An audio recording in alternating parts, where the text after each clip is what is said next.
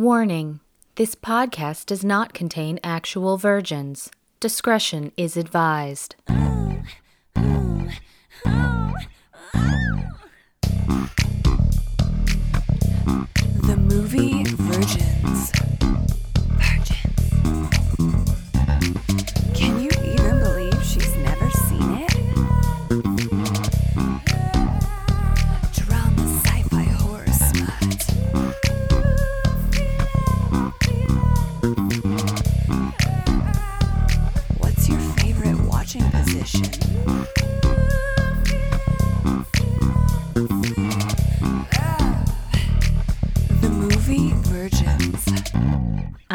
Lindsay Schaefer, And I'm Leah Bross. and this is Movie Virgins. This is a weekly discussion of our first times with movies. Each week, one of us is rewatching the film, and the other is seeing it for the very first time. I feel like I need to say something about my sweaty balls. Please do. They're really good. Oh my god, they're they're glistening. Jesus Christ. Anyway, this week we watched 1987's Less Than Zero, based on the book by Bret Easton Ellis, also called Less Than Zero. Oh. Fancy that. Such an original title. Um, actually, I, I like the title a lot. So the reason I selected this one, um, and I've been telling you about this for a long time. I know you're a big Robert Downey Jr. fan, so I figured this is something you need to see because And I do, I've always known about this movie. I was thinking the other day about why I've never seen it, and it occurred to me it's because it was never on television. Yeah. Because every other movie with these people, I, I know this isn't necessary. This isn't really. People. This isn't a Brat Pack movie, but it it is. is Brat Pack adjacent. exactly. It's Brat Pack. Any movie with the grouping of young, pretty white people in the 80s. Is it sort of like a Brat Pack movie? right. It's got to be Brat Pack like. I mean, The- the, the reason I feel like I maybe we need to talk about Andrew McCarthy. Oh, yeah, sure. a little bit Yeah. different, but yes. But but yeah, like uh, Pretty in Pink, Saint Elmo's Fire, um, Breakfast Club, Sixteen Candles, all of those, which granted, yes, are very different from this movie, but the same era, the same people. Yep. They were on TV all the time, and it didn't really occur to me until I was thinking about why I knew about Less Than Zero but hadn't seen it. It's because it wasn't on KPLR every other week, Yeah. like the other movies. Because I think from our generation, you almost had to have seen something like that on TV because. Think about how old you were the first time Right. that you And saw I those movies. I would have seen it on cable. Right, you Yeah. wouldn't have rented Yeah. it. You I think just saw Ferris. Bueller's Day Off is the only like John Hughes movie. Like my dad was like, "You have to see this," Yeah. and so he showed it to me. But yeah, this one I know I saw on cable TV at some point. I would have had, or maybe it was on demand somewhere. I mean, I didn't have cable until we were probably 12. And so- when I initially put this on our list, it wasn't available to stream anywhere. Yeah. Because I bought you the DVD last year, and now it is streaming on HBO Max. Thank you, HBO Max.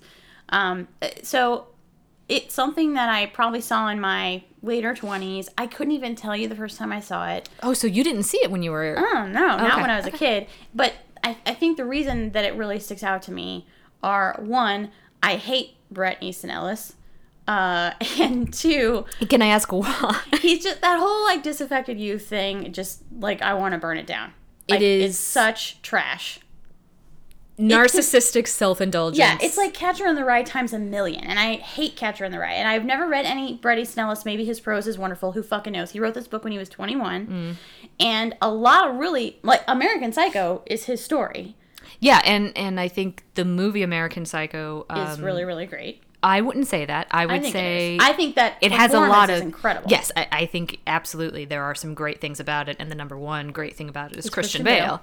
But as a movie, I walked away from it thinking like that was very self indulgent. You know, Um, and I, the other one, uh, the Rules of Attraction, tried to watch it. Can't really don't like Shannyn Sossamon, and it's got fucking what the fuck Dawson, James Van Der Beek in it, who I love, but not in that. It was it was dumb. I didn't like it. I don't even know what that is, but It was uh it was like in the early 2000s when Shannyn Sossamon and When she had James her few Van Der Beek would have been and- would have been really a big, a big deal. And there's another one that I'm not thinking of right now that I think was a movie based on a book that he wrote. So, at any rate, the whole again the whole disaffected youth thing, I don't give a crap. And I actually thought a lot more about that this time around because I think the first time I saw this, the thing that really just blew me away, and it's Robert Downey junior mm-hmm. Like his performance in this, I feel like is incredible, and he's like a baby in this movie. He's Can you honestly think of a single thing that you have seen him in That that, you like haven't in? loved him?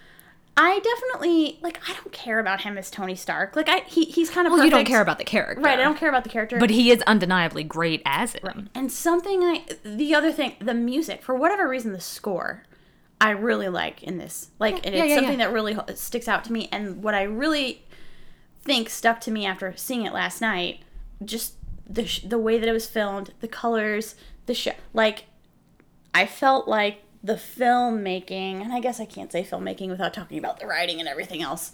Um, the way that it looks, the way that it feels, the way that it sounds. Which I know I said all that same stuff about the Virgin Suicides. I actually like this way better than the Virgin Suicides. Um, and I've been wanting to watch it for a few weeks now since it showed up on HBO Max. I was like, I want to watch it, but I was waiting to watch it for this because I knew we were going to do it. Um, but it's the other thing about it that I can't. There's something about Andrew McCarthy and Jami Gertz. I can't put my finger on it. Andrew McCarthy he is not that, that he was chosen to be the leading man in this movie. I am kind of bef- like don't understand Yeah. because I don't think he's leading man material. And honestly, I just think he's just an okay actor. He's average looking dude. I hated him in Pretty in Pink. Mm-hmm. I hated that character. I hated the way that movie ended. I don't think that she should have ended up with him. I don't think she should have ended up with anybody. Sh- They, they Well, she had to end up with somebody because it was the 80s. I know, but she should have ended up back at the shop with Annie Potts dancing Well, yeah. the night away, right? we'll remake it for, for everyone. We'll right. fix it. Um, we can still cast Annie Potts, too. right. The so so yeah. So I don't understand him. Jami Gertz, there's something about her I can't put my finger on that I love, but I can't place it. I I probably saw this in the Lost. I, I definitely think I saw her in the Lost Boys before I saw her in this because I think I saw the Lost Boys at a younger age. And but I feel like she's playing sort of a similar character. This character is a lot more fleshed out than the, the character she plays in the Lost Boys. She was almost the token girl in Yeah, Lost she's Boys. yeah. very pretty in that kind of girl next door way, and Do you, I was going to ask this. Do you buy her as a model? yeah, I do. Hmm, yes, I do. She And I'm not saying that she's, un- I think she is beautiful, but I, I don't really buy her as someone who was getting work in LA in the 80s. that's fair. Everything she wears in this movie, her hair, Oh, her hair. Fucking A. Yeah. I Yeah. loved all of it. Um, and fucking James Spader bringing it home. Yeah. That guy is such a good villain, and he's been like so. I didn't realize that Robert Downey Jr. was in Tuff Turf, and I actually started watching Tuff Turf early on, and I didn't finish it early on in the pandemic. I found it on Amazon Prime. I was like, "What's this?" James Spader, and I started watching. I was like, "I can't watch this anymore." But he, But they is- teamed up for Age of Ultron years later, and Yes. that honestly, I, I love James Spader. I've loved him in many things. When, but to your point of him being a villain, and I realize it's a comic book kind of villain, but he's fucking phenomenal. Yeah. in that too. Like I- he's just I don't think I've seen that one. he somehow manages to make that villain very accessible and even though he's not human very uh human like like there there are things that he does that and plus his fucking voice Wait, so is that is that like the the Iron Man universe stuff, the Age of Ultron? uh it's the avengers Okay, it's the second It's the avengers. Avengers. Okay, because I was thinking about Kevin Bacon, but Kevin Bacon was in the. He was the bad guy. In the one with James McAvoy, and Fassbender, which is not X-Men. X Men, yeah. And I, I liked him as the bad guy in that. I actually really like Kevin Bacon as the bad guy too.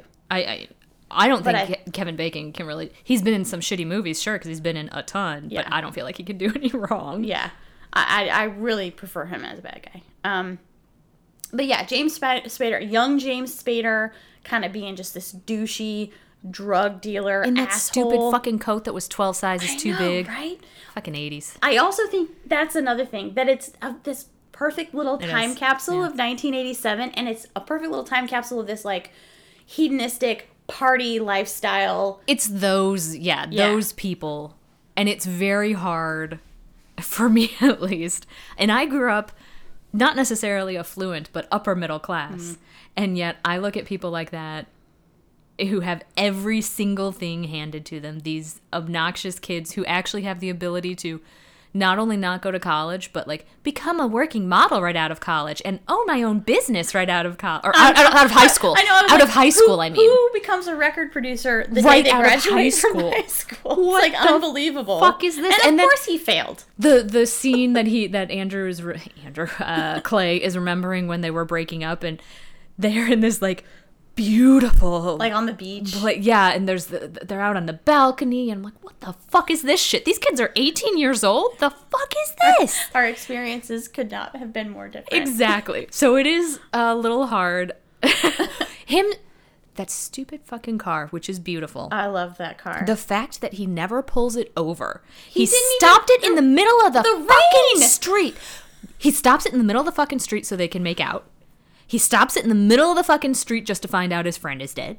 He's he goes with valet everywhere. He, like I don't think that that kid even knows how to park. No. And then yes, the rain. Are you shitting me? you have a car like that and you just let the rain seep in. You don't even put the top up. I- he did not deserve that car. I almost wonder if they did that as like a he's so worried he doesn't have time to put the top up. Bullshit. And it that I think is hitting on another thing. But it, to, to your point about the encapsulation, Yes, it's it's, it's not just of that time. It is those That people. culture It's- and those yeah. people, yeah. I was last night when I was watching, I was like, man, I really shouldn't like any of these fuckers.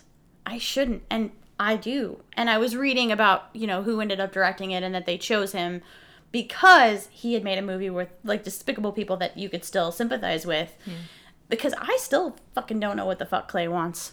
I, I think he just wants to be with his girlfriend. I think that's most of it is just him wanting to be with his girlfriend, and he loves his friend Julian, but Julian's lifestyle is kind of getting in the way of him being with. And there are some moments in the movie where you see him, when, like when he goes to visit her uh, at her shoot, and you can tell that they both want to just say, "I love you," like let's figure out this thing that we had, but they neither of them is gonna say it, and so he kind of walks away. And as he closes the door, she's like, "I miss you."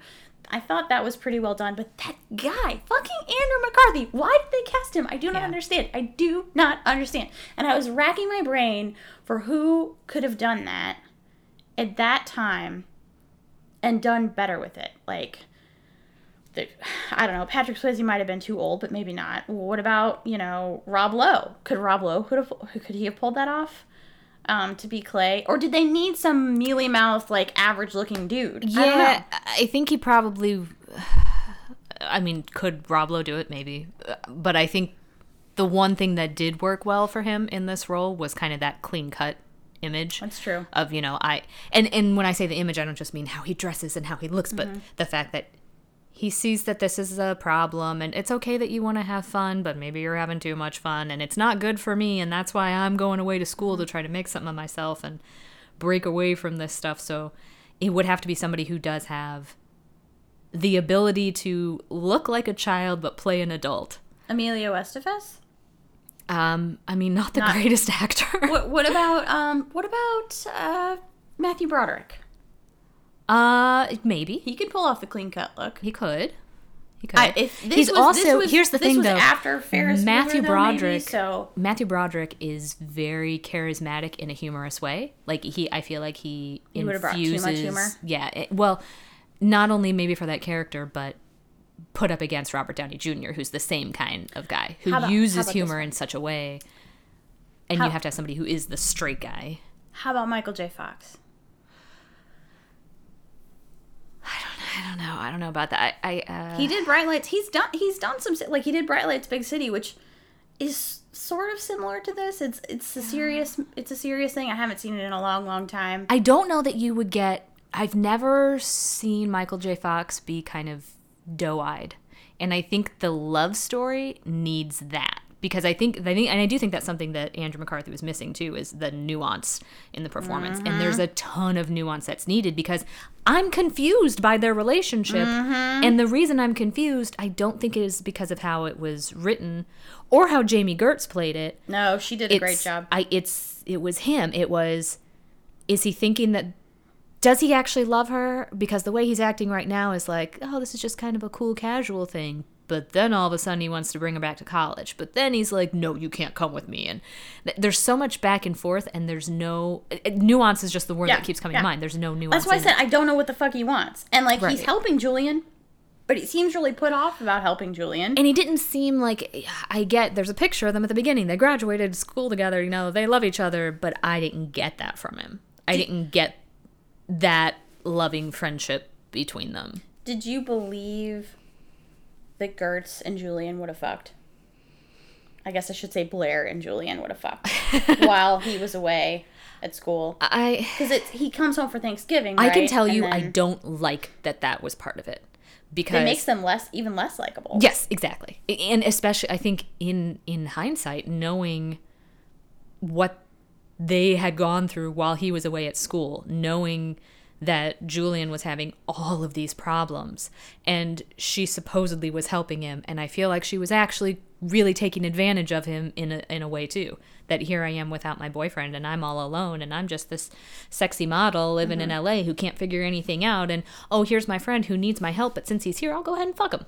That's what it felt like to me. Yeah, and like granted I'm reading convenience between the lines a lot but that's still what it felt like. The whole time that she's crying about you know, and bemoaning the fact that he's so lost and he needs help and we need to help him. But she doesn't say we need to help him either. She puts all puts of it on that Clay. on Right, Clay. right. Which is a real dick move. And honestly, personal, I don't understand Clay, and I think that's because of Andrew McCarthy more than Mm-hmm. anything. Because there are things within there that I get and I can see where the character was going, and that's why I think it's him as opposed to the way the character was was written. I think based on how the characters were put out there in the beginning, I think she's the, the least likable character of all of them. Damn. You know what though? I think it, that's a very good point because you know, they they want you to feel sorry for these kids because their parents aren't around. That scene where she goes back to the house to see her dad. You know what's hilarious about that? Her dad said, I'll be out in just a minute. Mm-hmm. And she said, Oh, well, I'm going to leave. I'll just leave the present on the table. So I could see that that was what they were trying to show is that there's this sort of disconnect. But what I saw was a spoiled little bitch who came over in the middle of the night to drop off a gift and made other plans so that she wouldn't even have to stick around to say hello. That's what I saw. Did you see that?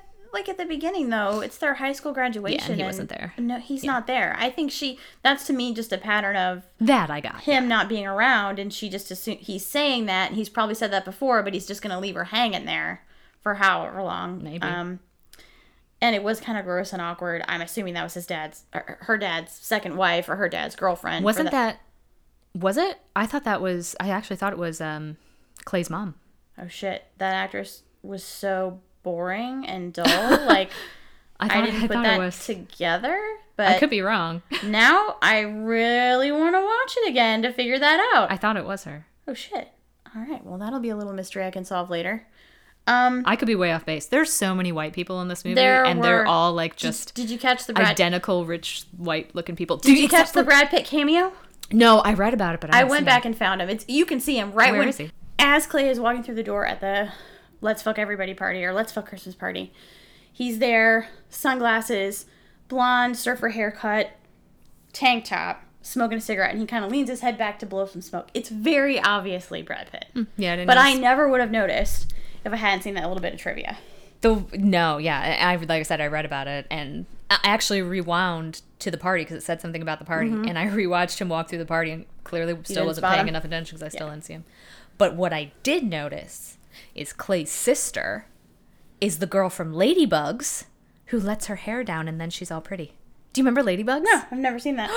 Leah. no, I don't even. What the fuck are you talking about? It's Rodney Dangerfield. He uh, coaches. I believe it was his girlfriend had this team, but he Rodney Dangerfield is coaching a girls soccer team, and uh, oh, what is his name? Mm, Jonathan Brandis. Jonathan Brandis. Right? oh yeah, the kid who killed himself, who was in that. uh seaQuest. Yes. DSV. Oh my god. Yes, Yes. seaQuest. we could talk to the dolphin. Yes. Yes. Wasn't Roy Scheider in that one? Yes. Oh god. Okay. So Jonathan Brandis is uh, a boy, yes, but something happens. I don't remember if he gets kicked off his soccer team or what happened, but he couldn't play soccer anymore for his team, so he dresses up like a girl to play for this girls' team, which is being co- coached by Rodney Dangerfield. And there's a girl in there who's like really nerdy and dorky and stuff, and she always has her hair pulled up and these big glasses on, and he's like, why don't you just take? I think she had a crush on somebody on the opposite, on like a brother of somebody on the opposite team or something. She had a crush on some boy, and he was like, just take your hair down and they'll give me these glasses, and she like shook her hair out, and she had this amazing mane of hair, and she was all of a sudden pretty. And she has a very distinctive look. So as soon as I saw that little girl, So it's The little girl. the one playing in the jewelry. Is the yeah, yeah. And as soon as I saw her at the dinner table, I was like, oh, I know. I fucking know her. I fucking know her. One of the Heathers from Heathers is in this movie too. She shows up a couple of times as w- one of the party goers. One Mm. of the women who the ugly one or the pretty one? the the pretty the one. pretty so I feel like the ugly one might be Tawny Kitaen, and I forgot to look this up last night, but I was like, Tawny Kitaen. um, I felt like it might have been. I don't think so. Hold on. No, her name's Sarah Buxton. Marky. no. So Marky was one of the ones who was having parties, and Lisanne Falk That's a name. Patty, and she was one of the Heathers. Okay. Okay, you're right. Tawny Kitaen is better looking. Than Yeah. um. So yeah, so there were some definitely some things happening. I also I don't know if you read all the trivia, but uh, that Brad Pitt made up a line for himself and was yelling it I during that that. party scene because he wanted to get a SAG card, and the director was like. Shut up and don't say anything about like stop Yeah. saying stuff or I'm gonna fire you. Which is a good thing for him to say. you, you're a fucking extra. Know your place. which takes me to something that happened this week that was all over everywhere that everybody was talking about. I don't know if you listened to it. I'm guessing I wasn't talking about it. I, Tom Cruise's COVID rant on the set of MI7. no. So someone got a recording of it, and it's him just screaming. I guess I shouldn't say screaming. Behind a mask. It's a little muffled, but he is yelling at people, and it sounds like my elementary school teacher yelling at us after we've done something bad in class. Okay. What did people do? Did Um, I guess they were in? breaking COVID pro- protocols, and so he Well, was good mad. for him then. That's not even just a health thing. That's a and I'm So- he is. If this is Mission Impossible, I think he's an executive He- he producer. is, he is. He so is he's in- going to be He financially charge, responsible if 100%. they shut down. And he's on. He's like, I'm on the phone with these studios every night and these Yeah. insurance companies every night. Fine.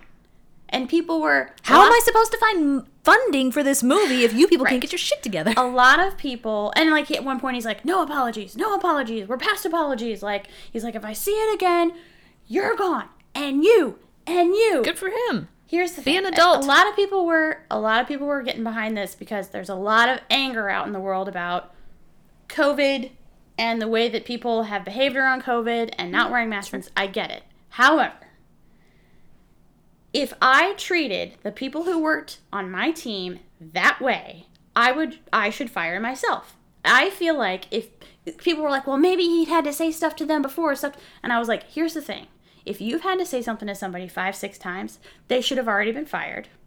And he does. He goes further into his rant. He starts talking about like, you know, people could lose their jobs. People have lost their jobs. Yeah. I understand a lot is writing on this. However, it that's not how you treat people. Mm. Like they are adults. So all you need to do is walk over there and say, pull them to the side and say, whoever it is, I see that you're not wearing your mask. That is not okay. We have talked about this before. I'm going to have to let you go. I'm really sorry, but this isn't okay. And then you can send an email to everybody else on set, or you can have a nice talk with everybody else and say, We had to let some people go because they weren't following COVID protocols. This is really important. These are the reasons why it's important. I have put a lot of effort into this, and we need to be careful. And I understand the anger. To some people, it's like righteous anger or whatever. I still just I don't so even see it as righteous anger. I see That's it as a shit ton of people. And what are the odds you're going to be able to communicate with individuals who you don't even know their names? Because I guarantee you, he did not know the names of most of the people on that set, nor should he, Maybe because he he's not Maybe dealing he's with the them kind individually. Of guy who does. I don't know. I highly doubt that. well, if he did, if he probably you're would in a have said their name situation where of you. exactly, you. I am responsible for what comes to millions and millions of dollars that are riding on this movie. I am responsible for the jobs of all of these people here, and you people who I didn't even hire because he didn't hire them for sure.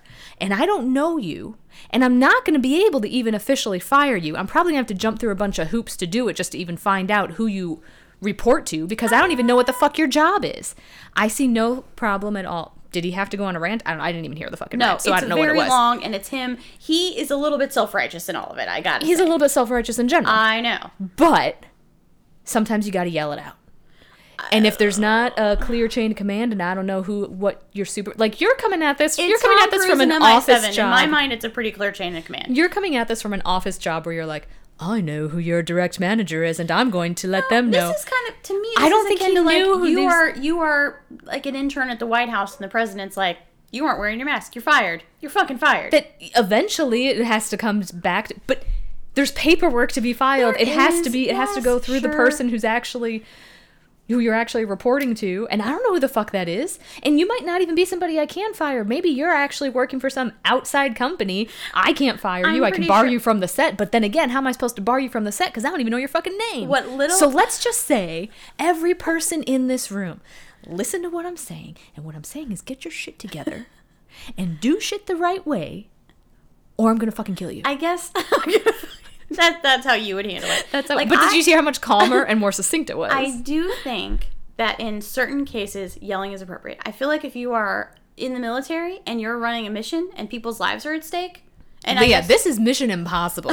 is MI7. People are like hanging off of helicopters and shit. I think if you're in, you know, a healthcare field, and and again, like you make a medication error, someone could die. Like that's a big deal. I feel like getting yelled at may be appropriate in that situation. oh, I don't think you should be yelled at in that situation. Even even that though, I feel like the length of time he spends yelling and just fucking like blah blah blahing was too much. And again, people were cheering him on, and I understand people are angry. And my personal opinion is it was abusive and unprofessional and he needs to grow the fuck up. And he obviously he's feeling a lot of pressure. Yeah. and it, and the pressure got to him. And I would argue that the people not following protocol, who are just walking around going, "Oh, I'm on a big set," so we were don't know the immature ones. the only part of the story that we know is that he yelled at them and that's it. We don't know who they are. We don't know what they did. We don't know if it was the first time they did it the last the second time the third time. Don't know if there's ever been a time where I have sided with Mr. Tom Cruise, and you feel like you haven't even heard the rant but you're gonna side with not him even knowing what the fuck is going on with this. I'm gonna side with it. are you gonna watch mission impossible 7 Uh, I think it depends on who else is in it. Like I watched, the, I've I've seen others just because of uh, fucking Simon Pegg and uh, what's his face? He had the mustache in the last one, but he was still fucking hot. i have no idea i don't i've seen like Superman, dude. Brendan ralph No. Oh, that's the gif where he's like loading Yes. his arms up. Yes. Fuck, yes. Henry Cavill. Yes, Henry Cavill. Yeah. No, I love that gif. Yeah. Yeah. No, it's fucking hot. I didn't realize that was a Mission Impossible movie. Yeah. The last Mission Impossible movie I tried to watch was the one starring the guy who plays Jon Snow, and it's really bad. There's a Mission Impossible with Jon Snow? It's Snow. like not Mission Impossible, but it's like MI something or other. It's like Yeah, a yeah. it's like a British like throwaway bullshit movie that they were like, well, Jon Snow can star in it. Well, people will watch it. And it's you mean it was like based around MI6? sort of? And So he's- MI6 isn't related to Mission Impossible. MI6 is an actual covert, like a British covert. It's like the British CIA. What's the guy's name who plays Jon Snow? Uh, Kit Harington. Kit Harington. He starred in a movie called MI5 The precursor to MI6. in 2015. so that's not related to Mission Impossible at all. whatever. It has MI in the title, and Mission Impossible is MI. So it's really bad. Don't watch it. I, I wasn't planning I just it. even I just cracked it open and I was like, nope, nope, and closed it back up. Yeah, I no. said, nope, we're gonna leave. We're gonna leave you alone. Unrelated. As much as I love him as Jon Snow, because I feel like he just really encompass, like he just really like exudes the dis- Yeah, but he's not- sappy he's not a great actor. He's not a good actor. Yeah. No, no, and I'm sorry to say that because I know he's had a rough couple of years and he's been struggling. You know what? There are a lot of not good actors out there who really find their niche and work with it, and he could do that. He totally I mean- could. He totally could. And you, maybe he'll get his own Game of Thrones spinoff. Yeah. Maybe. Even though I feel like he already got his Game of Thrones. like his Game of Thrones is done. Um, so yeah, anyway, we were talking about yelling. I don't know why I got into I talking don't about know the Tom, why you started talking about Tom the Tom Cruise Cruise thing. But um do you think maybe maybe Tom Cruise could have played Clay? oh Actually, he could be clean cut. He probably could. he He's more nuanced. could have pulled it off. And honestly, I yeah, I think I would have bought him as Clay. Actually, I really like that recast. Yeah, that Yeah, could that's be. a good idea. What if you? What if we? We? What if they decided to make a less than zero today? If you fucking say Timmy Chalamet, I'm not going to say Timmy, but I'm not going to say Timmy didn't cross my mind either I'm sure. as the Julian character because I saw him in.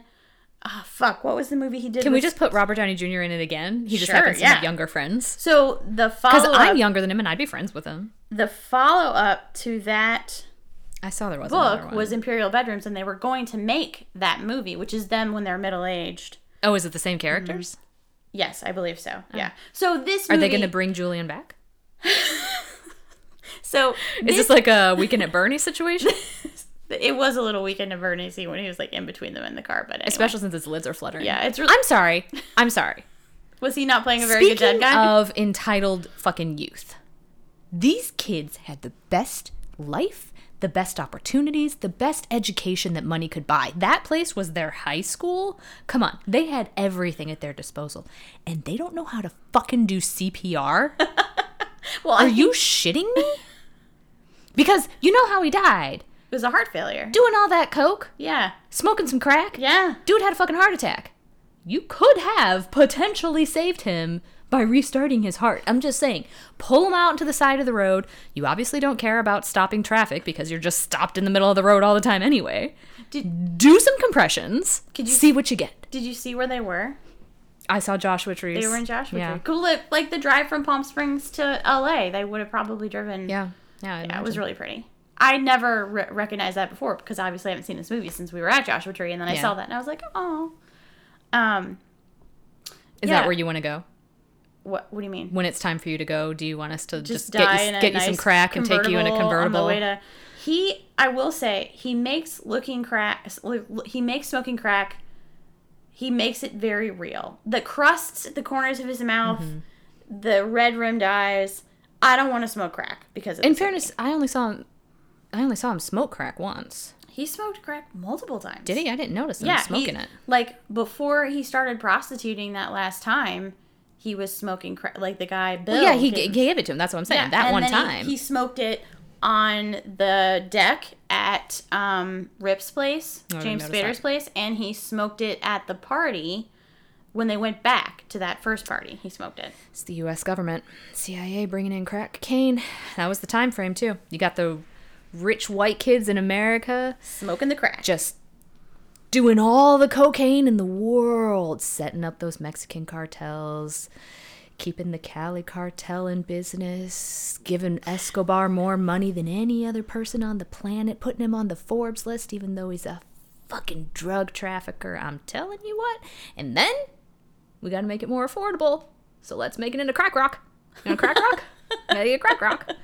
Got to make it more affordable for those uh, young inner city black men. That's really what it's all about. If we can get rid of them with this scourge, won't that be perfect? And we just have Robert Downey Jr. to show him it's all okay while he's giving him a blowjob. he was not blowing inner city black men. He was blowing like He may have. We don't know who he met up with to party in that hotel. White men in the Palm Springs. Yeah. I was I didn't I didn't fully realize what was going on when he said something about going to party. I was thinking he was gonna get him to sell drugs or something, and then he comes out of that party at the hotel Right. alone. And I think I even made a note of hold the fuck up. Is he turning tricks now? I felt so bad. I was like, oh. Did you see? Did you see that? Did you realize he was gonna die? Did you put that together? Did they drop enough hints? I assumed all along, and I don't know. So I knew vaguely what this movie was about. Like I didn't know any of the details um, about them being friends, working through all that. But I knew that there was drug addiction because I, I love Robert Downey Jr. So I know his story too. So I knew that he played a drug addict in this movie, and I think knowing that, and knowing that obviously in the '80s in particular, the Just Say No era, everybody wanted drugs to be incredibly dangerous and deadly. Granted, they often are. Yeah. Um, so putting all that together, I assumed that he was going to die. Yeah. I loved the moments of humor. I, it just anytime that he was on screen as Julian, Mm. the, it just felt more exciting to watch.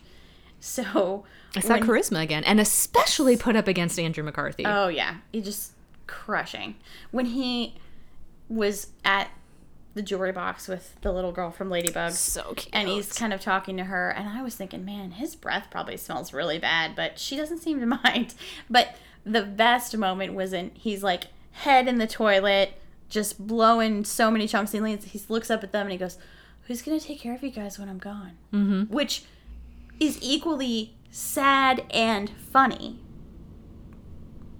right? Like Yeah, yeah. he's foreshadowing it's- his it's- own death and then also making a joke about I it. I think Like, throughout there's a lot of self-deprecating humor. Yeah. I, he knows that he's fucked up. Yeah. Right.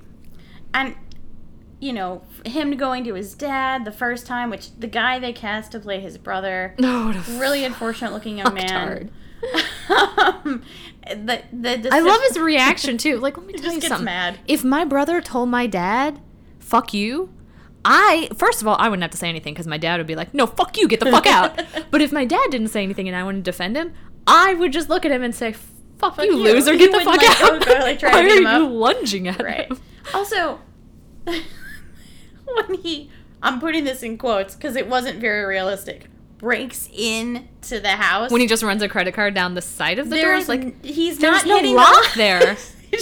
and so part of me wondered if do you think it was unlocked the whole time and yeah, and he, he, just was assumes just that's so out of it that he's like, I'm gonna do Hmm. this, the thing that I've seen. But then obviously security called, so either somebody spotted him or he really did set off an alarm. It was just really funny. I was Mm-hmm. like, I have a problem with this, but it could also just be unintentional. Like I, I think it might. You know be, what else I wondered about? What? when Clay finds him later. Is When this he's i- at the that guy? beach? No, at the beach. Like, is Oh, this he's just was that their rock? Like you know, along the coast, the entire coast of California, I know what rock he'll be on. Well, no. You couldn't even see him. He was, I, I think maybe it was a place where that because she said they were at Zuma and she said Marky was having a party. So I think he was there. Were, there was a party. So it was their on. rock. So I think it probably was a rock that they knew, a rock that they had frequented, Hmm. potentially. Yeah. Man, if you go on a bender, I don't know. I mean, unless you're at your home, at the office, at the gym. I don't. I don't know where I'm gonna find you. At you know, it, it would be Maybe if she's not. I would check. Yeah, I would check Sucrose. I would check Sucrose and see if they had somebody who was obviously coked up ordering all the cookies and a coffee. but if not that, I don't know where I'm gonna find you. I've never really gone on a bender. It sounds like fun. It sounds like it could be a lot of fun, You've never done coke though. right? And I that is the one drug that I really regret not having done. And I'm too old now to try it. You're Couldn't never too it. old. No, I think I am a I little too old. it's it just concerns me. The heart aspect just really concerns me. But the one time that I'm pretty sure I did it, it was a lot of fun. That's what I'm saying. I, yeah, like I've only really ever done like the downers. Like I'd like to do some uppers, Mm-hmm. you know, and really kind of. I think I need it. the I'll be honest. The closest I get to crack or Coke is, uh, you know, Blueprint coffee. I definitely feel a little. Yeah, I don't like the way that my heart feels when I have coffee that's too strong. I can't handle that. But that that time, I didn't feel my heart until I tried to go to bed a few hours later, and then like, I was like, The thump, the thump, the thump. "What is the thump." happening?" Thank God you didn't have a Fitbit. But leading up to that point, it was great. Yeah, right. Oh, that would have been interesting. Anyway, Yeah, the credit card in the screen door was so fucking terrible. So did you did you have sympathy for them as people? I here's my biggest beef with the movie, aside from from Andrew McCarthy. Sure, um, actually, I have two beefs. One, so I walked away from it thinking it was a little bit like if it had been made today, I think it would have been a lot grittier. And then I Oh, read yeah. in the trivia that it actually had been originally, Right. and the screenplay, original screenplay, they didn't like it was too yeah, gritty. and then Too- even after the fact, I think they cut different things out Yeah. that they didn't like. So and they added some stuff in to make them more sympathetic. Yeah. So I think that's one thing that, and, and that may be, you know, being an audience now of 2020 versus the audience of 1987. Yeah. I don't know if I had watched it in 1987 that I would feel that way Mm-hmm. because I'm sure it was fairly gritty for that time. Mm-hmm. Um, but that was one thing that I was thinking while watching it now is like, man, some of this stuff just feels really uh, washed touch. over Yeah. and melodramatic. And I Yeah. think the melodrama comes from that, at least Mm-hmm. in part. Um, You would have picked up pretty quick that he was because I remember having that same feeling about like, wait, he's like sucking dick for for drugs. Is that what's going Yeah, on? I love that they had the scene where he does actually show up see him. and they Yeah. see. Yeah, that was something that I don't think you would get a lot in the 80s, Mm-hmm. um, and very real. Yeah. Uh, even the even the scenes where he's coming off the drugs. Yeah. Where he's Also- taking care of him. Sad story. 1987, and he's fucking dudes for a living. Oh yeah. He would have died of AIDS yeah. if he didn't die in that car. Side note. Um, yeah, I think the other the other issue I had with it is that these people are not teenagers. Are they young looking? Yeah, but they're not 18 year olds. And I think if you do remake it today or you would watch it today, there would be People who look like younger. Zendaya. Mm. She it, she's not actually 18, but she mm-hmm. looks like she could definitely pass for an 18 year old in a way that Jami Gertz really mm-hmm. didn't. She's playing a character with a drug problem in Euphoria, and it's Yeah, and I've heard she's great. she's I haven't actually watched I love it. that show. Yeah. I think didn't she just win an Emmy? Yeah, she did. Yeah, I thought so. Um, yeah, I think she's great. I just haven't actually watched the show because it's a lot. Of- it's a lot of young people. It's you know. really really good. Um, You I like probably- gritty?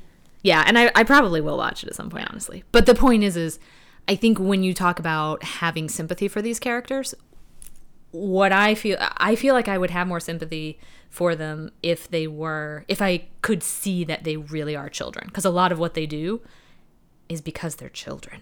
Like the way that they're acting Yeah, in a lot of behavior. ways is because they're fucking children, but they don't seem like it. So I think if they looked younger, I think that would have that would have sold it a bit more for me. That when I see them being extraordinarily selfish and self righteous and self indulgent and narcissistic, all of those things, um, I would forgive it a little bit more. And I think think a little bit more about where it came from and why. I- I'm not saying they didn't feed us certain things with, you know, yeah, her dad didn't show up to the graduation and he comes from a broken home and there's still some strife there and you know and and um, Julian's dad is completely unforgiving and doesn't seem to understand drug addiction and Sounds like he was willing. I think When he said Julian's at the end- he was was trying. I I, I think such he a loves tough him. spot to be in. Yeah, yeah, he was no. trying not to enable him. right I, I definitely do think he loves him and I think he played that well and, I And think their he last said, I sent you interaction to rehab, and you Right. you know lied your way through that. and their last interaction when he said, "Can you stay clean for just one week? If you can stay clean for Yep. one week."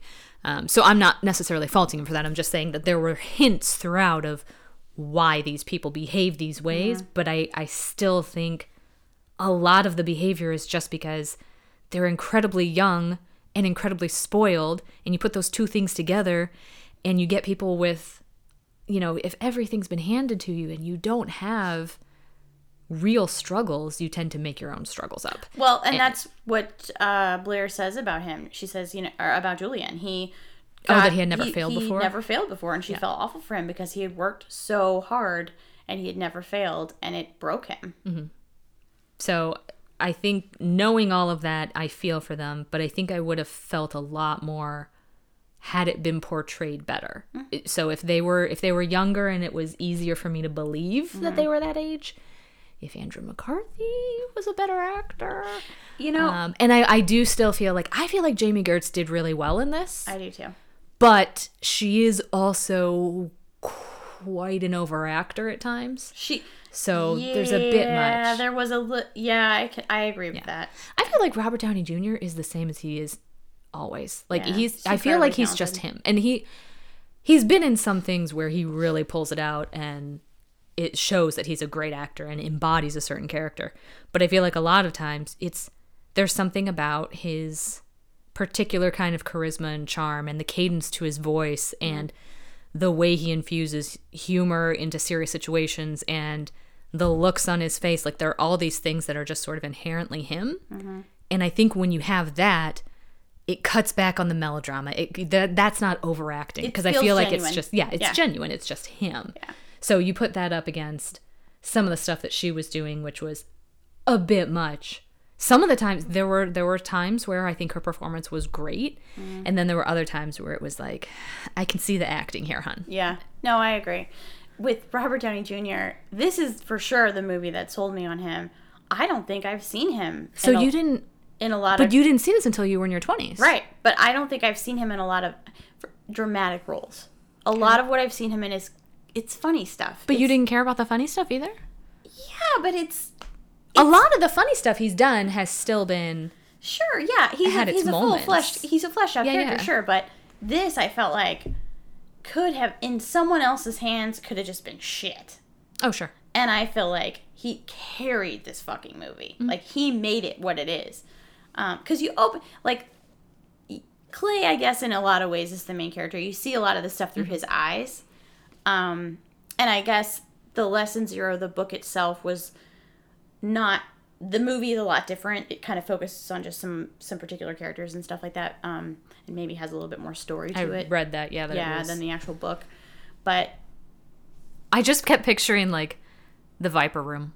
I'm Right? just picturing Yeah. like uh, day to day or night to night life in the Viper Room. And I think the other thing that felt really true for me about this, because I, this is obviously way outside of my experience in life and whatever, and I think maybe the thing that you're talking about where they're they seem like they're young, uh, older, might have something to do with the fact that they have been kind of their pa- their parent they've had to grow up. They've probably had to take care of themselves in a lot of ways and not had their parents around. So I kind of like wrote that off as I yeah, I mean, I think you get some of Yeah. that, and I I like that they were portrayed that way. It really comes down to the casting the for me in there. look. Like if because I think you've seen whether in life or in movies or TV yes, too. I've seen people playing high school people who actually look like they're in high school. right, Yeah. and even if even if they are obviously like the character is obviously trying to be older than Mm-hmm. they really are, if they still look like a little kid, there's something about that that's very um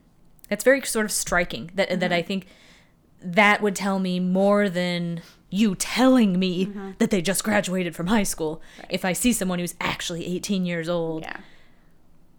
dressed like a supermodel and, you know, pretending to be so knowledgeable about love and relationships and everything, that's going to sell to me more that this kid is just disillusioned or is delusional in a sense and and maybe make me think more about who she is in her life and why she is this way. So the other thing I think that really resonated with me is just that this group of friends from high school, they're so tight. They're like the three amigos, right? Like they're best buds. They They're pro- share everything. probably always was a little bit of a a little bit of a love triangle there. I'm not like Which is interesting because I read in the trivia that Clay in the book was um, originally was bisexual too. Mm-hmm. And as soon as I read that, I was like, you know what? That would have made it way more interesting Yeah. too if all three of them at different times had had, Had this- different kinds of Right. relationships. Yeah. So I felt that. I felt I felt that and I know that feeling of like having a like I I was in a little bit of I'm not going to call it a love triangle, but it was like me and one of my best friends and we had a guy and we were all really good buddies at that first year of college. Like we came home from college and we hung out together. Um, you know, that kind of stuff. I like that resonated with me. And then the thing too where in the he's he comes back to school back home and he's riding in this cab and he's kind of looking around and I've definitely had that feeling too. Not so much when I was at college, but when I moved out of state after school and then I would come home and I remember looking around and it was like I'd been in a different part of the country. Just everything looked different there. It felt different there, and then coming back home and really appreciating it for what it was. Um, that I, I thought was really great, and I liked the way that they they did that. Can I say something about them coming home? Yeah, There were at least two homes that just have candy laying out. yeah. out. Why was that a thing that the candy was just laying out and people were eating it? I don't know. All I could think though, all I could think about was the fact that these people don't have dogs. Yeah, they'd come home to this really quiet house. But I mean, you can't leave candy laying about if you have dogs. And it kind of made me sad. It was like, oh, well, they got Christmas themed jelly beans, but there's obviously no pet anywhere. Yeah. It was very strange, though, yeah. That, just- and then when you're rich, after you make your first million, you just have bowls of candy all around the Laying around, house. and you can stick some in your pockets and save it for later. grab a handful of jelly beans, which is absurd. Why are you grabbing a whole handful of jelly beans? I would have grabbed a handful of jelly beans. Oh, yeah, but we've already established you eat crap I have a candy. real problem. Yeah. Um, the other thing I think a thing that I think aged really well was aside from just the soundtrack, "Hazy Shade of Winter" by the Bangles, and Mm. I didn't I We got some Jimi Hendrix in there. seen that Hazy Shade of Winter video Doors, we years ago, and I watched it again, and it's got clips from the show, and it's just a really great tune. And I felt like it fit right into that time period and what they were doing and what the story they were trying to tell. Um, but yeah, the soundtrack was great. There was Mm-hmm. a lot of really great music. Um, yeah, and so I guess if they did make it again today, would you set it in the same place? And I think it would have to be. have to be LA, like uh, the party scene in LA. I, I would I would want to see this if they re- decided to remake it. Honestly, I would want to see it mid 1980s LA. I don't okay, give so you still want it to be in the eighties? yeah, I don't give a flying fuck what kids today are doing. but um, the, par- partially why I say that too is I think we have those movies. We have those movies and those TV shows. Like you just mentioned, the one with Zendaya on HBO. Yeah, um, you always have a portrayal of the youth of today somehow in some way because they're huge media consumers. I personally would love to see a movie about yeah the the youth of yesteryear. yeah. I think if they remade it, I think that would be the worst possible thing that they could do is make it for modern audiences in fair. modern times because you'd have to completely change stuff anyway. I mean, yeah, Yeah, you would still have the- you'd still have you're right. disaffected youth who may or may not have, you know, drug problems or this or that, but you're never going to get that same club culture. You're never going to get What I'm what I'm picturing is Dave Franco in Twenty One Jump Street, like the the high school guy who's like all about green, being Yes. green, but he's dealing. Oh my drugs god, when he when he comes out in the very beginning and just punches the guy in the uh parking In lot parking and he's lot, like, like, "What the fuck are you doing?" do that because he's gay, like, Yes. and they they all just hate Channing Tatum's character. That's the, the kind of the disaffected youth of today, right? That'd know? be a, such a boring movie. whatever. Twenty One Jump Street. It would be really like uh, Clay comes home and Blair's like, "We really need to help Julian. He's eating meat again." yes, please. I would watch that. Actually, it would be really great. he started to shop at Walmart. Oh my god, He's not driving a high. He's not driving a Tesla. that's right. He's still driving that shitty fucking convertible. he has a Honda. I don't know what's happening to him. He's eating meat again. It'd be so awful. He's cleaning himself with the the body soap that's got the little microbeads in it. He's ruining the planet. He voted for Trump. Oh well, that's that's a totally different movie. we went too far now. and then suddenly it's like a South Park episode. All right. Um. So yeah, if well, if we did it today and they and they said it in in '80s LA, who would you cast? Fuck, I don't know. I'd have I to think. really- Of, it's hard because like, who is the who are the youthful actors today? Timmy Chalamet, Fuck him. Saoirse Ronan. Um, I think she's great, They made and she could. I I mean, she's a hell of an actor, so I think that she could do Lindsay. anything. They made but- Florence Pugh play like a twelve-year-old in the new Little Women. And if you recall, I believe I said to that, "What the fuck is happening here?" so I feel like you could just cast whoever you want. Okay, okay, then I'm just I'm just gonna recast it with Jami Gertz And and, Robert Downey Jr. Jr. and and uh, maybe maybe we can have Timmy Chalamet read for the role of Clay. We'll see how he does, I would. or just ref- bring in Tom Cruise. We've already established he'd probably do it well. It's just an absurdist kind of thing. Let's do I it. always want to uh, like. I, It'll, it could end up being like Pen 15. Maybe they could still pass for Oh, it. they probably could pull it off. Yeah. No, that's actually a really good point. Because Pen 15 is doing some groundbreaking shit. I did watch a little bit of the Big Mouth episode where they they're not playing the same characters in the Big Mouth episode. They're two girls in in like uh, middle school, but they're not playing Mm, but the they're same. not them. Yeah. So, all right. Let's see. What Did the- you have ideas? Or were you just asking me because you I can't think of anybody? Or did you just want to say Timothy Chalamet? I wanted. Did this to- all lead around? just a really just another excuse to talk about Timothy Chalamet. Fucker. Honestly, I again coming back to wanting to see them wanting to see them young. it's so fucking creepy. But like uh having young people in the role, I don't know that I know enough really really young actors, but I know that there are a lot of really talented ones out there. So I watched last week this show on Netflix that I think was released 2019. It might have been this year called Grand Army, and it's about high school students at a school in Brooklyn, and they kind of follow these five students around and um, you know just their different struggles. is this like, a an actual show or a documentary? It's a show. It's Okay. a show. Um, it was really good. Like no, like you, you might be like, oh Leah, it's like I it to, it was like I used to watch Degrassi, Degrassi and I fucking loved Degrassi so much. And I've seen plenty of those CW shows. This felt way more realistic. And it dealt with a lot of issues. Like one of the young women, um, her family doesn't have a lot of money. Like figure, like them kind of figuring all that out. She's got to balance like school and wanting to be a top student and make really hard choices and still be with her. Like her mom they don't have enough money her sister got hurt at her job and they're saying well if you uh, this family will pay us $10000 if you marry this guy and get him his green card Oh, and this is realistic to you. yeah you don't Let me tell you something. Here's what would happen in real life. She'd be going to the motel with Robert Downey Jr. oh stop turning fucking tricks. turning tricks You don't get 10 grand, offers of 10 grand to marry somebody for a green card. i don't know it's not an experience it's not an experience that i have and then um Or know anyone ever who's ever had that experience, I imagine. Um, another young man is uh, closeted, and he's kind of dealing with that. And then, and they all have different. They come from different backgrounds too. Um, the one, one of the girls, she's. It's funny because I think she's actually Korean, but she's Chinese, and her parents adopted her, and they're Jewish. Maybe there'll be another episode where it comes out that She's actually not. she's Chinese. actually Korean. Right, and but her so- parents didn't know the difference. she gets a lot of like the, the the Chinese girls at school don't accept her because she mm-hmm. doesn't speak Chinese and they are always giving her shit for it. And she's got a real her storyline's really interesting. She's kind of trying to figure out her sexuality and like ha- like her relationships with boys. And she has this imagination where and it's like um they do they animate it.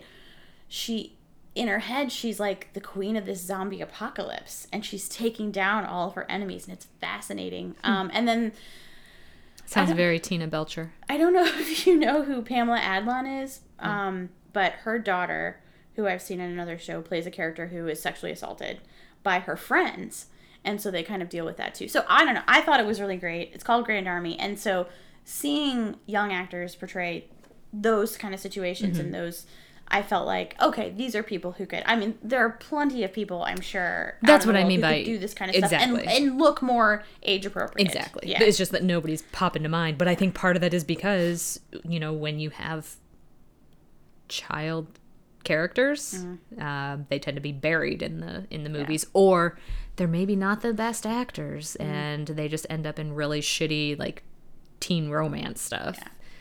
yeah. And I feel like those are the ones you see a lot. like hero Hero Fiennes what's his face who was in that after movie after we collided should be on netflix the end of the month just so you know Oh, and cool. we may have to watch it for this show because that is so bad and i think you would love it how bad it is um, did you have anything else before i get into my burning questions I had some notes. I don't remember what all they were. Okay. Let me go through the notes. Um, these are my notes. these are my notes. The fucking entitlement of these assholes, which I believe I wrote down right around the time that he. ate the candy out of the candy bowl No, I think it was. I think it was when they were talking out on the balcony, and they're like fucking eighteen-year-olds on the balcony, like, "I'm just not going to go to college. I'm getting so many offers for modeling jobs now, and look at us in this palatial space, and we're fucking teenagers." And so that. Oh, uh, what are those fucking shoes? which ones Robert Downey Jr. shoes. They were like ones that look like crocs that they're like crocs half Crocs, half sandals, and in a certain light, they looked almost like Mary Jane's. wait you wanted those No, I'm. What are they? I don't understand. well we'll them. have to find the person who handled costumes for the movie so that you can find out And that shirt, that fucking shirt. with the dragon on it was it a dragon? I couldn't even tell for sure. I thought it was a flower. But the first don't time I saw it, all I could think was where its position and the fact that it was red. It just looked like he'd been shot. it just looked like he's bleeding. And then he wore it throughout the entire rest of the movie, which made me really Was it- sad. That would have been over his heart. which also leads me to he can't change clothes, but he can always find eyeliner. Oh, right. Which I think and is his hair was dyed black too when he came when they in the beginning shots he has like just his natural colored hair when they're in high school. When they graduate on Hmm. I graduation didn't really day, notice the has, difference in color. The eyeliner and the dark hair. Yeah. yeah. That's how you know he's a drug addict. He's wearing eyeliner and his Oh hair yeah, is that's definitely a, a telltale sign that someone you love is doing drugs. Yes. they wear eyeliner. Hundred percent. Um, uh, I have oh, it's the girl from Ladybugs, which I was very excited about, so I have a note there. Hold up, is he turning tricks? That's an actual note here. Whoa. Wait a second. um, must there be so much tongue? Oh yeah, the sex scenes. You know, They there was it was oh why are you licking each other all the time? I forgot. Are you fucking cats? I forgot about the sex scene that happens during the Christmas party where they fuck standing That's up. gross. In kind of like contrast to like the Christmas party where his dad's playing Yeah. piano music and then there's like the guitar and he's like fucking her. Also, the sex scene in the bedroom after they park in the middle of the street with the motorcycles and then they go back and they fuck in the Yeah, yeah, bedroom. yeah. That I don't know that I ever saw that before, so I must have seen like an edited On version TV. of the film. I didn't mind that. Okay, we're fucking and we're having a good time. It was just after that, Mm-hmm. The tonguing, They were like licking each other, and Yeah. then there was too much tongue, but not like sexy tongue. It was just like, okay, now I'm gonna put the camera on you. Just uh, make Lick- your make your tongues dance together. something. it's just creepy. he it was it was maybe maybe this was a Tina Tina Belcher directed this. Yeah, potentially be. because You know what? a nice shot of her squeezing his butt. yeah, that's what I was gonna It's say. definitely a Tina Belcher. got those but butts. I feel like Andrew McCarthy too is just like his lack of hotness and like he has a weird mouth already. It's kind of small. Like just like the thought of his tongue is not sexy to me. No, Not at all. no, no. Too much tongue. I'm really glad you noticed the kissing. I'm really proud of you. Yeah, great. I'm rubbing off. It was pretty uncomfortable. uh, why is your top down in the rain? Are you insane? That was very upsetting to me. Oh, okay. So we know we know that Julian has a problem. Blair's telling you that he has a problem. Right. But you don't. I, I I feel like like you see that there's stuff going on, but you don't really see him really having a problem until he shows up on her doorstep and is fucked up. So yeah, I did have a note of he got real fucked up real quick. And then I also made a note because after that, she said something like, He's just, I just have to take care of him. He's just been sick for so long. He's not fucking sick. He's not sick, you dumb child. And that's a point, I think, too, where, like, if she had actually appeared to be a child, I think I would have been a little bit more understanding of her mm-hmm. saying that. But it was hard to hear an obviously adult woman say that this person is sick. Right. Because he's not sick. He's killing himself, and you're not helping. Did you just feel like that was a softer way of her saying like It was. It 100% was. yeah, Yeah. okay. Um, it, it just irks me in general because I feel like that is writing it off. It's like, well, he's having a problem. Well, let's go ahead and name the problem because you can't help somebody until you name the actual problem. And he does say it. Robert Downey, like, Cl- Julian says it. Like at the when he comes to Clay's house, and and he's like, I need money. And he's like $50,000. Fifty thousand dollars, and he's like, "What for?" And he goes, "What the fuck do you think it's for? It's I have a drug debt." Like he says it. Yeah, He's yeah, yeah, yeah. Plain black, and Yeah. I felt like that was really wonderful to hear him kind of just be really honest about like, Yeah. this is my problem. So. Um, they can't do CPR. That really bothered me. Yeah. so at the, it wasn't the funeral, I guess. It was after the funeral, I suppose. They just decided to hang out at the graveyard. And he tells this really dumb story about Julian when he was five. Right, exactly. He tells a story about Julian when he was five. Even though I thought they only knew each other for 10 years. Exactly. Good job, Lindsay. Strange, though, that Julian toasted to 10 years of friendship. So it, I did. There is a loophole on that one. If it was just 10 years, the three of them being friends. Or maybe Clay isn't really that good of a friend and he was remembering someone else from when they were five years old. Just another reason to hate Clay. Exactly. That's like that's the part of, that they cut out at the end was after he told this sad sappy story. He just Right. turns to her and goes, "Oh wait, that was that was Eddie Jameson. That was Eddie Jameson, great was name. fucking some other kid, You yeah, need, anybody need any fake names? Lindsay's really good at coming up. Eddie. Jameson. That's uh that's the kid who died whose mom died when he was five and he ended up getting really fucked up. I'm gonna come up with a fake name right now. Michael Microphone. You're really shitty at at that. this. So the end is bad. It is is bad. objectively a bad ending to the movie. Which part end wise? Like So, which? so he dies, and I feel like the scene where he dies. Okay, she's a little bit overacting. I feel like I think the thing that bothered me most about his death scene was the complete acceptance of it. I, I wanted. right, I feel didn't like try to save him. they, they didn't Right. try to save him, sure, but it, I could understand them not trying to save him if they were in shock. It was more if you woke me up on the side of the road and I found that my friend was dead, my response would not be, "Oh, oh no." My mm-hmm. response would be, "No, Right. What? No, that's not what's happening. Like you're you're gonna be. There should have been. I feel like this response should have been different to Right. be more realistic. Agreed. Yes, and I and I think Andrew McCarthy, he did the best he could in that moment. it was just okay, but when they so you get them in the car and Jamie Lee's like or Jamie Lee, Jamie's like. Uh, Blair's like cuddled up to Julian and she's saying no and she's crying. and Andrew McCarthy's character is kind of just like looking off and like got those shifty beady eyes and the tiny mouth is screwed up. And the up. door was open for some reason. I don't know Right. why. Like he just he had to get away, but he couldn't Yeah. actually get. Just get out of the car. So then they zoom out and you can see Joshua Tree and you can see the desert. Yeah. And then they zoom back in, but it's like a really crappy picture. It's like grainy and and and there's McCarthy with his mouth kind of gaping open, staring off into the distance, like out of the side. It's just so weird. He said too at some point, and I don't remember if it was around then or after the funeral, but he said something like, "I did everything that I could," Yeah. and I remember it making me last- really angry. Yeah. because you didn't do anything. Yeah. No, he didn't. And Until he the very, very about end. having to do everything. Yeah, at the very, very end, you dragged him out of a hotel room. Yeah. And I'm not saying that you should have paid his debt, right. but I am saying, and I'm not saying that any of this was his fault. I, Mm-hmm. I mean, it, it does fall on the shoulders of the addict. Right. who, you know, right or wrong, could he have saved himself? You know, needed help for sure, but Mm-hmm. put himself in that situation ultimately. But don't fucking tell me that you did everything you could when Right. you didn't do anything. I don't understand how you.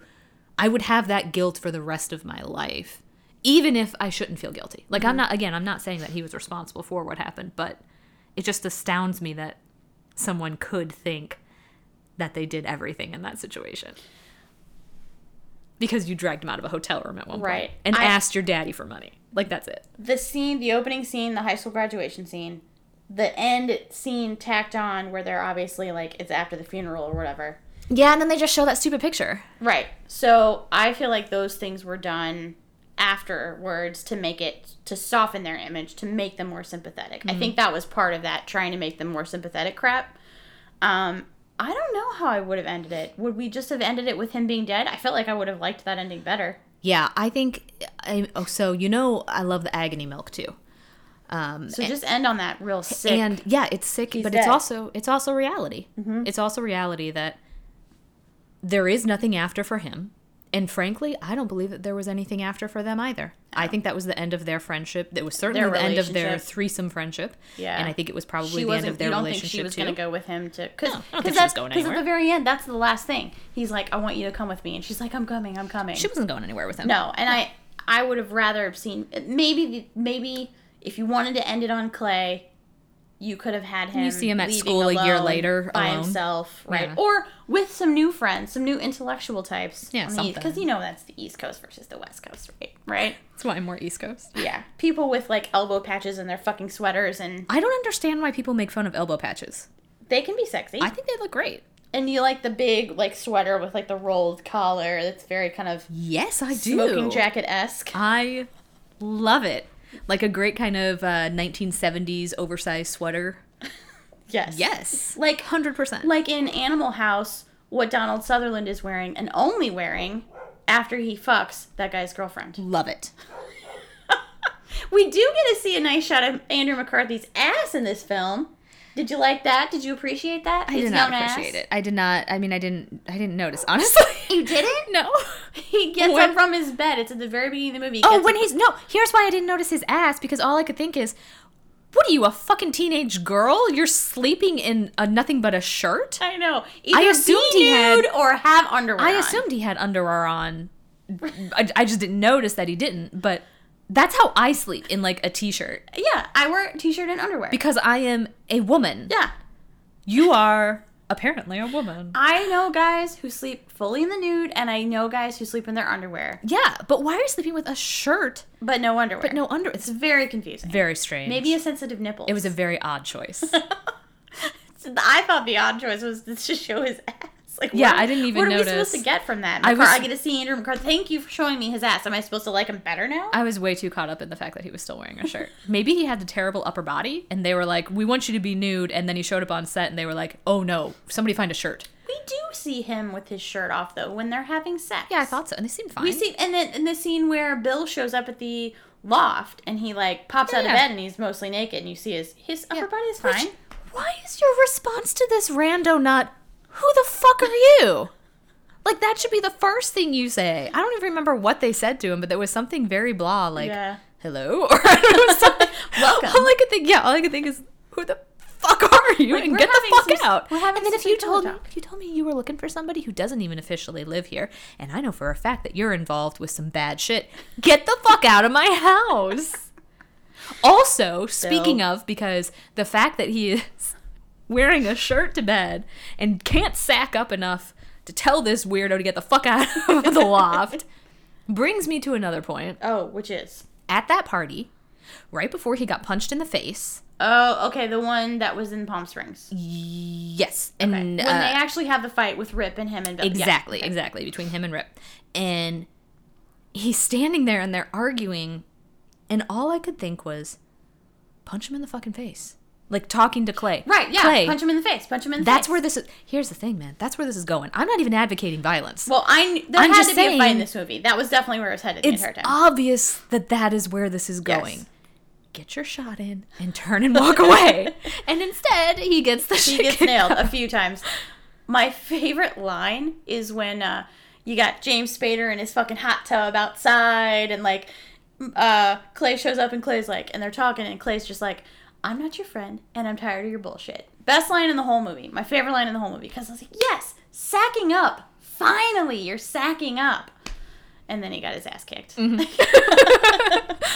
He tried. he, he did, but really, and he took it like a champ. Yeah, yeah. He took it like a champ. I liked when they were driving away in the car, and he's like obviously just like kind of pissed, and like he's holding a cloth to his face, and he's just like, "Oh, I got beat up. I don't like it. Somebody hurt me." I like as soon as they get back to the car too, even though even though he's obviously fucked up, uh, Julian, even though he's obviously fucked up and was just dragged away from a sexcapade that he was obviously being paid for.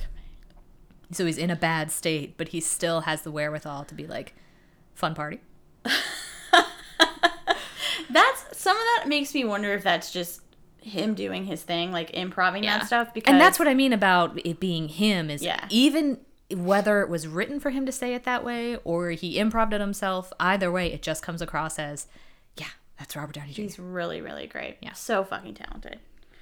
I do have. There are a couple Robert Downey Jr. movies that are on the list. Um, Chances are, which is an '80s classic. I think it's an '80s classic. I know that one's in there. You, you're gonna call it an '80s Heart classic. and Souls. Heart and Soul. Haven't seen. haven't seen any of them. good. But I mean, I, it's strange to me that you didn't know as much about him until I guess more recent years because his his career definitely has had a huge resurgence. Like there are two Robert Downey Juniors as far as his career goes. There's the one of well, I guess really three. There's like the fun, humorous um, 1980s guy who you know was a young, cute thing who made a splash in the movies. There's 90s, early 2000s where he's getting work and he's doing, he's surprisingly good in most of what he's doing, but he's also having a lot of real problems and the world knows. I mean, you can't go to prison and not know, you know, have people know. And then he's the one guy more than anyone else, I feel like, in Hollywood who has come back better than ever. I, I Oh, mean, Rob Lowe. I would argue Rob Lowe has I come think back. not in the same way though. Yes, Rob Lowe definitely had a He huge comeback. back from like, but he came back sex tape. Sure, but he came back to TV. That's what I mean by just success wise. Do you want to compare their bank accounts and tell me that successfully? Fair, fair, fair, fair, fair. That's true. Tony Stark does make more money than whoever the fuck Rob Lowe. I mean, he was Tony Stark. He was uh, Sherlock Holmes. He was like he's he's had some big more recently was too. Dolittle. Yeah, yeah, I ha- I actually I love Doctor Dolittle. Um, Why would the he make original and the? Eddie Murphy Why would he make that movie? for fun because they paid him. I don't know, but I can't handle. It, It really like a bothers money me. grab. It. Re- I mean, it's a kids movie, so maybe he just wanted to do something for the kids. Like I don't know. I don't know. It just looked real stupid. The fact that the that the animals' mouths move really bothers me. Because that's not the point. Doctor Dolittle He can, can talk to hear animals. them, but they're not talking, talking. Exactly. They're not speaking English. like he knows that. Animal thoughts. right. He can just interpret He can, them. like, tune into That's the animal point. thoughts. Dr. Dolittle wasn't delusional and saw a chicken's mouth moving like it were humans. He's not schizophrenic. Also, I believe there's a dragon in that movie. I'm Yeah, pretty sure there was so, on one of the trailers. I'm pretty sure there was a dragon. He just like basically it's the old Dolittle stuff on crack, pretty much. yeah, I don't need that. What was it? Pull me, push you, push you, pull me. What? That was the from the original. It was uh, was it a llama? That was like it had like two Oh, heads. I haven't seen the original. Oh, I'm not a Dolittle fan. oh, because you Uh, don't like animals. Dolittles. I love fucking animals. I just The don't- Eddie Murphy one was great. He I was it Chris Rock? I think Chris it. Rock was the guinea pig. Oh, Oh, so haven't great. seen it. Yeah, he was in. So Robert Downey Jr. was in that movie with um Val Kilmer. Yes, Darren's always talking about because it's like his favorite. I know exactly what you're talking about. I'm blanking on the name. Um, are you? I'm assuming you're looking it up. Yeah, I'm looking it up. That's what my phone is for. You remember a time when we didn't have the ability It's to Kiss just look Kiss Bang everything Bang. up? Yes. which I still haven't seen. That's one of I think that was one of Kennan's favorite movies too. I feel like he I think he lent me the DVD actually. Oh, really? You wow. I might still have it. Interesting. So, what does that say about those two? that they're meant for each other. What does it say? They should hang out. That's what it says. So, the high school, I was like, is that Sunnydale? It's not. I looked It it, does up. look very- I It's didn't even think about they that. were two. That was a college they were on, and Sunnydale was an actual high school. But they just it's the Spanish tile, and like the kind of the walkway and the yard all looked the same. Um, did you have a high school friend group that was co-ed that you stayed connected with that might have been a little bit incestuous, like everybody was fucking everybody? Not No.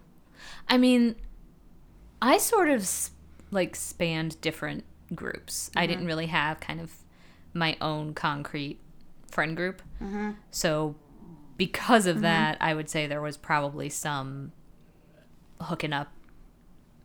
it was funny. The the most I hate to call it incestuous, but I feel like the most incestuous friend groups from my high school where I grew up were all of my uh, band friends and my Jewish friends because they had stuff going on outside of school together. Okay, so they knew each other. All the band geeks hung out together all the time because they were in band at school, and then you know they would go on the. And our band didn't just go to the football games; like they actually went to. Macy's Yeah. and uh, Yeah. the parade, and they were all over the place. So I feel like there was a lot of hooking up and yeah we're all friends but oh we're also going to hook up here. And then a lot of my jewish friends were still going to um, like the jcca and they had different groups outside of school too so there was always like yeah yeah we're friends. We've been friends. We've known each other forever. Also those two fucked up, fucked and uh, also we're gonna go fuck and that kind of stuff going on. But i didn't none of my like nothing that i was part of. It was always kind of i'm tertiary in there. Gotcha. Um, I remember when we were graduating, I had a couple of friends who had boyfriends who were juniors. And I was like, you need to break up with your boyfriend. did they assume they would be together forever Um, I think there was definitely these were these were couples who were that were really tight, but I was like, look, man, we're gonna be going to college. Like, you're not. It's just best if you break it off. And they took my advice. Me, who had never been in any kind of relationship, complete. They totally listened to me, and honestly, because they wanted to they're both happily married now to other people, and like I, I definitely don't think those relationships would have lasted. But part of me still feels kind of guilty. I don't did know. that. I don't know anybody. And granted, I don't know everybody from my high school, dude. Graduation day, I sat next to somebody I did not recognize at all. So I clearly didn't not know them? recognize at Wow. all. So I clearly did not know everybody from my high school. It was a big school though. Like, It w- how many were in your graduating class, right? yeah, there were hundreds. Right. Yeah, um, yeah, there were definitely hundreds. Um, I still have no idea who that person was. but I don't know of anyone who stayed together from high school and ended up getting married. I do know of at least two different couples who were together or at least were friends in high school and then years and years later reconnected and ended up getting married. Yeah, I so know I a think that's those, too. something I think that's something that needs to be said to kids who are thinking that they're still going to stay together throughout Mm-hmm. college. It's probably not going to happen. And it's okay to say that it's probably not going to happen and break it off. And honestly, that doesn't mean that it won't happen again, Right. too. If it's You- meant to be, it's meant to be. exactly. You could reconnect later. it's I, I'm gonna make a dumb comparison here, but it's sort of like work. You know, you might work in a particular industry, and you're like, I don't know if this is me. Maybe the grass is greener, and so you just check out other things, try other stuff. Maybe you come back to that industry, you know, or maybe you come back to to a different company that you had left. But yeah, I definitely know a couple of people who they weren't necessarily no no yeah somebody in my class like I just went to her wedding a couple of years ago that she ended up marrying a guy who was like a year or two younger than us and they um we all grew up in the same town and yeah they found each other later on in life and now they're married and happy and I think there's something to be said for that. Like, there's a lot of com- commonality, right, with the people that you went to school with. If you grow up in the same place and you all the same people, similar backgrounds, there's I think there's a lot to be said for that. So, And Um, who's to say? Maybe Clay will come home 10 years later when he's, I assume, a stockbroker. yeah, And uh, he'll find that Blair cleaned up her act and is obviously a washed up model because now we're in the 90s and she's not heroin now chic. she's even more desperate. or maybe she is heroin chic. I don't know where she's. But I still can't believe that she she took that cocaine from someone else and poured They it down the it. drain. Yeah, That was not yours to do that with. who cares? That was not that was not cool. That was not cool. I understand you're trying to make a point here, but that didn't belong to you, bitch. I I like that she kind of has that moment though. It was nice to see that from her. That kind of. But she could have had the same moment of just giving it back. Yeah. like Well, she didn't have to be a dick about it. that about moment it. it. was kind of tertiary i thought too the moment where she's at the party clay has left and she's with her friends Mm-hmm. friends in quotes friends because are they really her friends and they're standing around and they're like this party just isn't as fun as it was oh, last Oh, yeah. year. And she's just like feels kind of the same to me. And then one of them gets a nosebleed and she's just kind of looking around and having this moment of realization. Rusty pipes. looking around and realizing the fuck am i doing? Like she wakes up you know? I love to the the scene in the car where he again stops in the middle of the fucking road because supposedly there was a coyote, which I didn't see. But anyway, uh, yeah i saw the coyote. I clearly must not paying attention. I assumed it ran across the road. Some, But an animal was there i saw the animal Well, apparently they didn't hit him, so that's a good thing. Thank goodness. But still, stops in the middle of the damn road. But I do, I do really, or I did really like that argument conversation that Mm-hmm. yeah. they had, and then the fact that it doesn't, it, nothing's resolved. He just gets back in the car Yeah. to leave, Opens the door. and she gets back in the car to leave. That I was very, very real. perfect, Yeah. That was very real.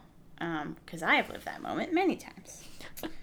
Um, and and at one point I didn't get back in the car, and I hitchhiked home, and that was the story for another day.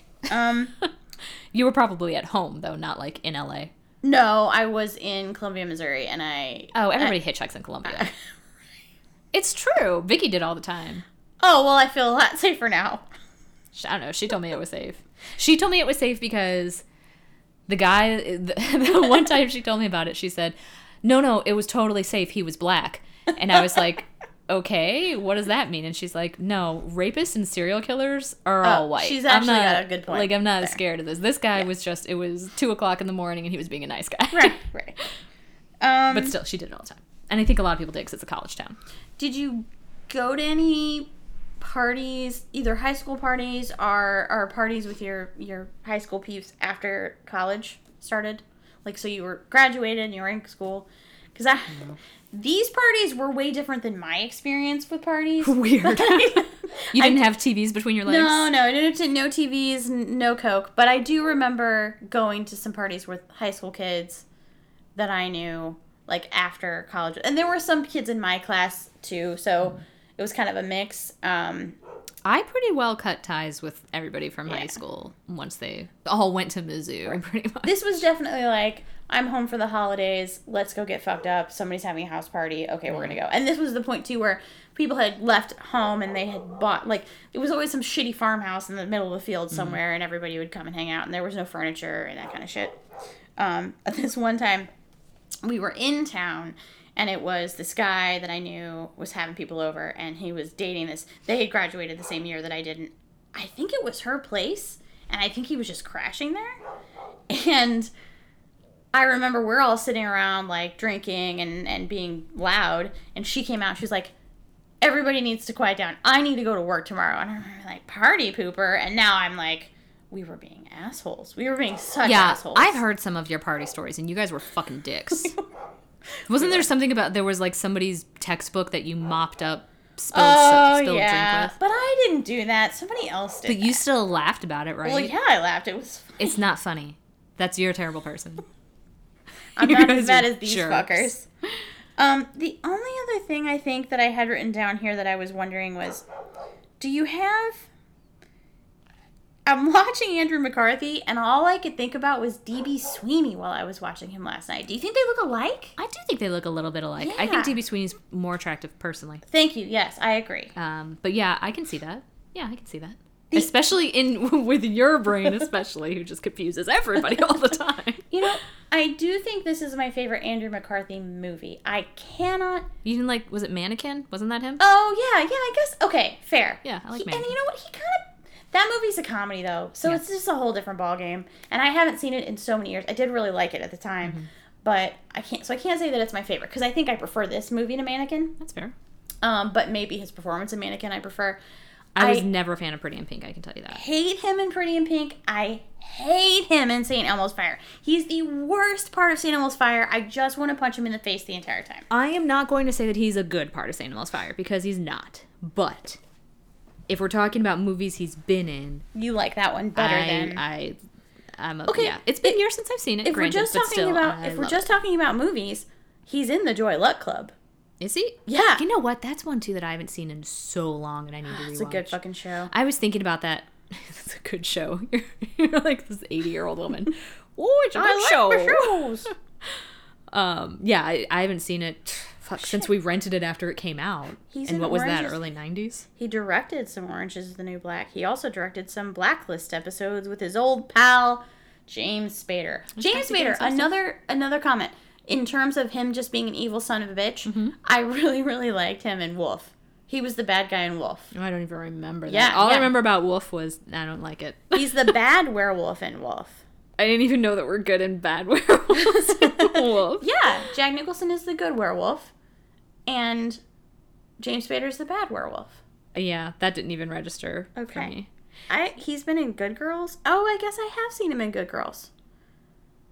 Ah, okay. And of course, Weekend at Bernie's. I haven't seen Weekend at Bernie's. Oh, you haven't? No. I don't love it. I'll be honest. Yeah, it's, he's Um, but it is a of shit. classic. Like it, you know. A bunch of shit. I can't imagine it holds up well. TV and he's he's definitely still like He's working. a working actor. Yeah. Yeah. Good for him. This cat is snoring. I can, can Which you hear one? him breathing. It's Garfield. He's inside of his little house. Snoring. He's like breathing heavily. My sweet boy. So, what about James Spader? What what would be your favorite James Spader? I want to say pretty in pink. Oh, it's tough. I really liked him in Wolf. Um, But like your favorite? my favorite Really? Boston Legal, maybe. I fucking love him in Boston Legal. uh, Robert California in The Office. That's the other thing I was thinking too. Yeah, he's some. He's there's something real special about that guy. The way he looks, the way he sounds. And I think both of those roles bring them out better than any other. A- And again, I do think I know you haven't seen the Avengers. Um, he was a great he, secretary. Yes, yeah, that is a good one. Um, yeah, he was a great villain in that. And because he's like his character is CGI, so all you have is his voice, and he just has such an amazing voice. Um, but there is the the special sauce that he has is hundred percent Boston legal and yeah, and Robert California. no, I've changed my mind. Scratch, remove everything I just said about James Spader. It's Stargate. No, I love Stargate. I'm not. I've actually not seen It's it. so. What? yeah, What the? I know. What? I just never cared. Oh my god! It's going on the list. you haven't seen Stargate? No, I think I've probably seen some of it over the years, and by over the years I mean like many years past. This might be a good one to do with my sister because she really likes Stargate, and this is one we've definitely she and I have talked about. A lot. She said Brendan, who is her like 20 year old son, was like, "Mom, you should watch Stargate. You would really like it." And she's like, "What the fuck, man? Like, I'm what Do are you th- talking? who do you think I am? um. So yeah, I can't believe you haven't seen that. Yeah, I no, can't. it's- You like I said, I never out. You cared. have been holding out on me. You've never brought it up. well, like I I, don't know, I figured can't- you would have seen it. Anticipate these things. Oh my God. I figured you would have seen Ladybugs, the Rodney Dangerfield classic, I've never, where he finally gets a wee bit of respect. never seen any Rodney Dangerfield anything. Wow. I'm not. I don't understand. I mean, I don't even say you don't understand him. I don't nothing to understand him. I He don't. He doesn't get any respect. So what? That's it. that's, that's, that's it. Is that like the Tim? Oh fuck! What's his face? The guy from Home Improvement. That, Tim "Ooh, Allen? ooh, ooh, ooh." Is it the same kind of thing? It's I mean, like, that is kind of his catchphrase. yeah. but- ooh. What? And the Jerry Seinfeld like, what's the deal with that? Yeah, same kind of deal. It's you know. Okay. Well, okay. Final thoughts on Less Than Zero. Like, did you at least like appreciate it, or were you just like, bah? No, yeah, I, I definitely did. I think again, like I said, I was left wanting it to be a little bit different. Yeah, like in- a less in shitty ways. ending. Like the ending, like Andrew McCarthy, So some big things. wanting them to be younger, wanting to see the grit that they apparently left on the cutting room floor. Um, but I did still uh, appreciate what it was. Yeah, yeah, and I also think honestly, like I was disgusted. And not disgusted by not disgusted by the drug addiction or the way that they handled that. I was disgusted just by the opulence that these children were brought up Yep. in and what i believe it turned them into. And and it, all of them. You know the kids at the party who are just like i said the bitch who her nose is bleeding and she's like oh rusty pipes. Ew. is gross. She's fucking 18, 19 years old and she's already that far gone. That's gross. Um, and I do believe part of it is from their lifestyle. And yeah, that leaves me feeling gross. Yeah, but I, But think it was- a true, exactly, a true yes, part no, of our history, right? And it was, well, it's not part of my history, no. Well, yeah, but, but, the history of this country, the history of you know L.A. um, but yeah, it was, it was done well overall, I think. It was just a, I would say, a bit of a sanitized and a bit of I think part of the it's not even just sanitized part of it is just that it's 80s and I think anything from the 80s so again I would love for them to remake this movie and base it in 1987 still and Yeah. see what they did with it now because filmmaking of that time was different as well. Um, and I do think you know I was talking about Jami Gertz overacting at times and being you know in, in different areas of the, the movie are way too melodramatic and things like that. And I think part of that is just kind of par for the course of the time too that the acting style has changed since then as well for many people not for Robert Downey Jr. He's not for James. Spader either Yeah, I think I think those are two I think that's great. how you can tell the difference between people who portray people Yeah. and people who act The the yes, it's the long it's the longevity, and they're they're still doing it for a reason Mm-hmm. Yeah. because they're really good at it. Yeah. So fuck Mary Kill, uh-oh Julian, Uh-huh. Rip, or Clay. okay I'm gonna kill Clay Yeah, of course. easy It's tough because one's no it's actually not tough drug dealer, and the other is a prostituting drug addict.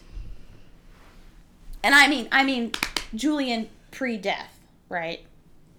Thank you for taking that out of the equation. Because I was gonna say I'd fuck Julian, but I wouldn't want to fuck his corpse. So thank you for clarifying. Um, I think I would kill Clay, fuck Julian, marry Rip.